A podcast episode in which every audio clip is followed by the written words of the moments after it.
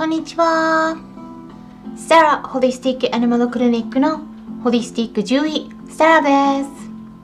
本ラジオ番組ではペットの一般的な健康に関するお話だけでなくホリスティックケアや地球環境そして私が日頃感じていることや気づきなども含めて様々な内容でお届けしております最初にちょっとだけお知らせさせてください新型コロナ復興支援として今年の5月から YouTube 動画で短いセミナー内容を100本公開していくという企画を行っております。YouTube でも飼い主さんにとってためになるような情報をお届けしていますがある程度たまったところで無料で公開している動画は有料に切り替わる予定ですので興味のある内容がありましたら是非今のうちにチェックしておくことをお勧めします。また先日もお伝えした通り9月16日水曜日の夜9時からスタンド FM にてライブ配信を行う予定です。概要欄に情報を載せておきますので興味のある方はそちらもぜひ聞いてみてください、えー、ちょっとねすいません。うちの猫のジョバンニが泣いておりますけれどもこのまま続けていきたいと思います。さて今回はなぜ獣医師になろうと思ったのか。また獣医学部の大学の学生生活のことや獣医さんの仕事についてもちょっとお話ししていきたいと思いますので最後まで聞いてもらえたら嬉しいです。結論から先に言ってしまいますと獣医師になった理由としてはまあ他の多くの獣医さんと同じく動物が好きだったからですね。すいませんあの猫の声が入ってます。私の場合は物心ついた時から動物が大好きで今は虫は大嫌いなんですが子供の頃は虫も大好きでした。私の父から今でも時々言われる笑い話があるんです。母はあの毎日きちんと掃除もしていたので家にゴキブリが出ることなんてめったになかったんですが、えー、その昔それでも家にゴキブリが出たことがあってで父がねあの輪ゴムを弓のように引っ張ってでゴキブリにピンと当てる方法で倒そうとしたところもう私がそれを目撃した途端「やめて!」ってあのまあね涙をポロポロ流して大声で泣き始めて あのしまったのであの父はそのゴキブリをティッシュで掴んで外に逃がすしかなく私の目の前では倒せなくなってしまったということがありました。私もなんとなくそのことはうる覚えで覚えているんですがその時は動物はみんな私の友達だと思っていたんですね。これあの本当にですねあの虫も生きているもの全てです。まあムツゴロウさんの影響もあったと思うんですがライオンでもクマでもみんなと友達になれるんだと思っていました。あの今もそのような同じ考えを持ったままだったらちょっと危ない人になっていたかもしれませんが大人になるってねなんか悲しいことなのかもしれないですけどね。動物と人間が生きている世界ってやっぱり違うものなのでライオンと人間は友達にはなかなかなれないですよね。あの調教されている動物でも突然人間に歯向かって殺してしまった例とかもありますから。ただワンちゃんや猫ちゃんであれば、うん、別ですけれども例えばあの私たち人間がですねお腹を空かせた野生のライオンの目の前に出ていったら間違いなく ほぼ殺されて食べられると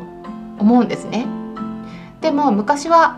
アフリカの動物を保護する獣医師になりたいと私は思っていました、うん、今は私には体力的に無理だって分かっているので違う道に進むことになりましたがそれでも新しい形で飼い主さんと一緒に暮らしている動物たちの役に立てることがしたいなと思って活動しています。私がなぜ獣医師になったのかは2018年に出版した本タイトルがですね「ペットのお悩み解決メール相談室」になるんですけれどもそちらにいろいろと記載しています。概要欄にも情報を載せておきますのでそちらも興味のある方は是非読んでもらえたら嬉しいです。それで私が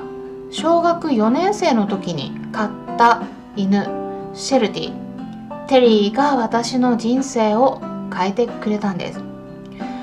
ん、この子の話をするとどうしても、うん、泣きそうになってしまうんですがもう亡くなってしまったんですね。それも本にいろいろと記載しているんですが、えー、テリーは私の本当の弟のように、えー、一緒に育った子でで母が急性骨髄性白血病になって入院していた時があるんですが、えー、父はその時も仕事が忙しくて、えー、帰ってくるのも夜も毎日遅かったので、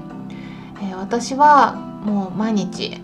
え自分で自分の食事の支度をしたり妹の世話をしたり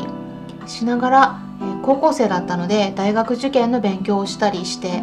いてえ、その時結構ねあの精神的にもまあいろいろ高校生の年頃って いろいろありますよね。あの本当にいろいろと、えー、辛い時もあったんですけれどもそんな時にテリーが私の心の支えになってくれていたので、やっぱり今でもうん特別な存在なんですよね。ただ心臓病で心不全を起こして亡くなってしまったので、その時に助けてあげられなかった思いがずっとありました。テリーからはたくさんしてもらったことがあったんだけれども、私からの恩返しができないままに亡くなってしまったので、えー、私はうんその子のために今活動しているようなところもあります助けられなかったからこそテリーと同じように苦しんでいる動物たちを救うことで、えー、別な形で恩返ししているような気持ちなんです。うんまあ、そんな感じで、えー、まあ、大学に入ったんですけれども受験をしてですね、まあ、大学生活の話をしますと大学生活もあの普通って4年間ですよね。でもお医者さんとか獣医さんになるための専門の学学科になると6年間になるんですね。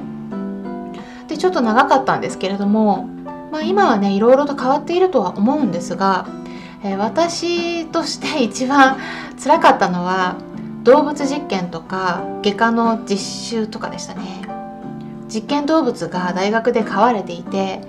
で私自身も実験用のワンちゃんとか猫ちゃんやマウスなどの世話をしていたんですがそうするとやっぱり情が湧いてしまいますよね。実験をされる動物たちにとっては何にもメリットもないのにもう何回もね血を抜かれたり痛みを加えられなければならないっていう場面も出てきます。でそれを見なければならない。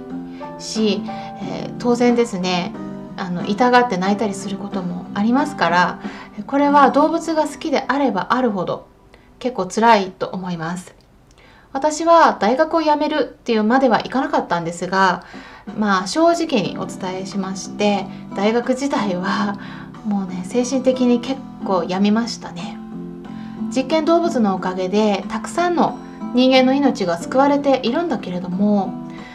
なんだか人間って動物たちから恩恵をもらっているばかりで